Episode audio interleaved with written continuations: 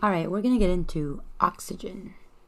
I know it seems like a very simple drug that doesn't really need to be talked about, but there's actually some consequences to giving too much oxygen or even not enough. So the drug classification is going to be a gas. And keep in mind that naturally there's 21% of oxygen in the air that we breathe. So we say that the fractional inspired oxygen, FiO2, is 21%. So, how does oxygen work?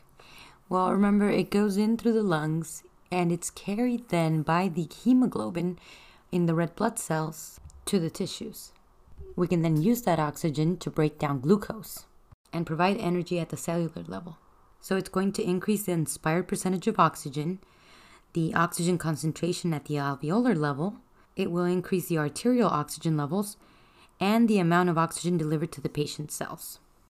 And needless to say, it should only be given when the patient is hypoxic or to get them into the normal range. So remember, we are looking for an oxygen saturation of 94 to 100% and ideally 94 to 96%. And this number changes when we have patients with COPD. They should have a range of 88 to 92%. So, really, our indications for oxygen is when the oxygen demands have increased, when the patient's hypoxic with an O2 sat of less than 94% or less than 88% for COPD. Uh, if we have someone with shock, poor perfusion, definitely with traumatic brain injury, chest pain of myocardial origin, and if again they're in a normal range, we're going to leave them alone. But if they need it, if they have PVCs or some sort of ectopy or dysrhythmia, go ahead and give it. Other than that, uh, an anaphylaxis, suspected pneumothorax, and carbon monoxide poisoning. And that's a trickier one because we can't really tell how much uh, oxygen we have. If you have the LifePak 15, you can actually see the SPCO and it will measure the uh, carbon monoxide level.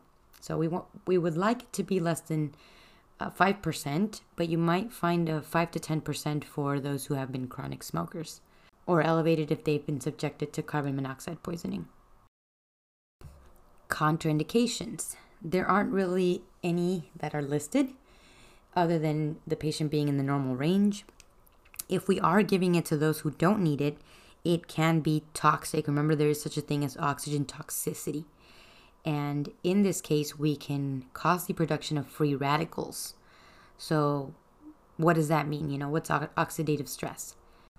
Simply put, atoms or groups of atoms that have at least one paired electron are unstable and highly reactive. Oxygen, O2, has two unpaired electrons. It typically shares electrons between two atoms to maintain stability. Now, the problem lies in when it gains an additional electron. That can make it into superoxide. Or if it gains two additional electrons, that can make it into a hydrogen peroxide, H2O2 and gaining a third would make it into the hydroxyl radical. Now, these can be produced from normal respiration and metabolism, exposure to air pollutants, drugs, viruses, radiation, uh, but also from reperfusion. And that's where we come into play, right? If the patient's ischemic, we immediately want to give them oxygen, and we can cause reperfusion injury by giving them too much oxygen. So, how can we avoid this? We titrate oxygen to try to maintain an SpO2 of 94 to 96%, giving no more and no less. In one of the trials I had looked up, they literally stated that the more oxygen you gave, the more you increase the mortality. So for each percent that you try to get them closer to 100, you would increase the mortality by 1% each time. So the excess of free radicals damages cells and this is called oxidative stress. So, in a stroke, you can have lactic acid accumulation as a consequence of an ischemic stroke, and that acidic environment increases the chances of H2O2 conversion. And of course, that's just one example.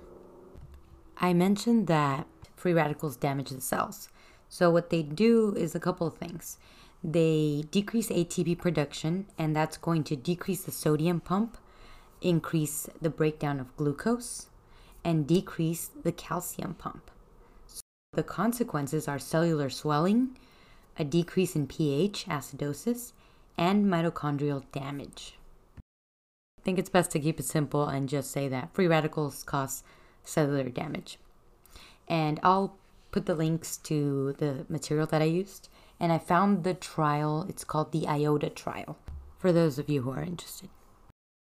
Gone are the days of putting a patient with a stroke or a heart attack on a non-rebreather 15 liters or nasal cannula 6 liters.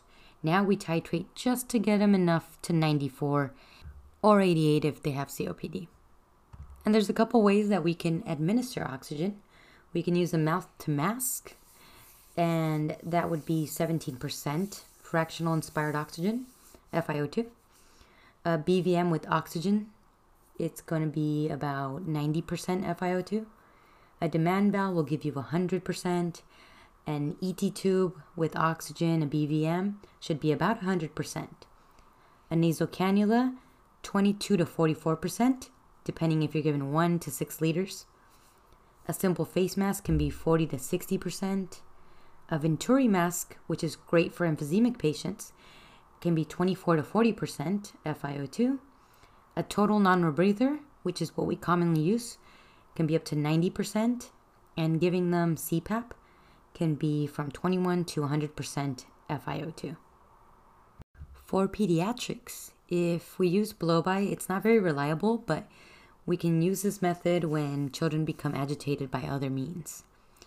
We should be using a nasal cannula 2 to 4 liters per minute for infants under 2 years of age, and a nasal cannula 4 liters per minute if they're over 2 years of age. A simple face mask, the minimum we'd want to use is 4 liters per minute to a max of 10.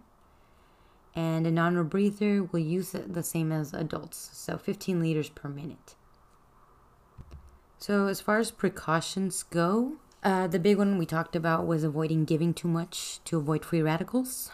But we should also be careful for neonates. We don't want to give them a high concentration of oxygen for a long period of time because it can damage the infant's eyes. It can cause retinopathy of prematurity. It's not so much a concern in short transports, but if you have a long distance transport, that's when we would monitor closely. Pharmacokinetics.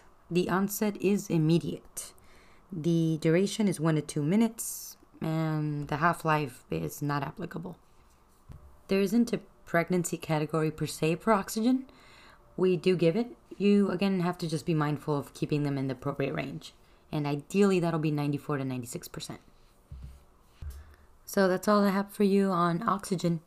And remember that in traumatic brain injury, we really don't want to starve the injured brain tissue, so we give the oxygen here for sure.